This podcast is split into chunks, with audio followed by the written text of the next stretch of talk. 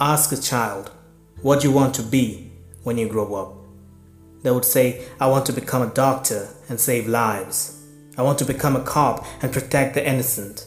I want to become a soldier and defend my people. But ask the same question after they finish their education, and their answer would be I want to get a highly paid job. I want to buy a large mansion. I want to be a millionaire.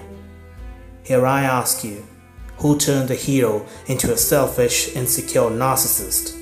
It's our system of education. Day after day, the so called modern society keeps killing the spirit of champions. They keep killing the hearts that hold the force for greatness and progress.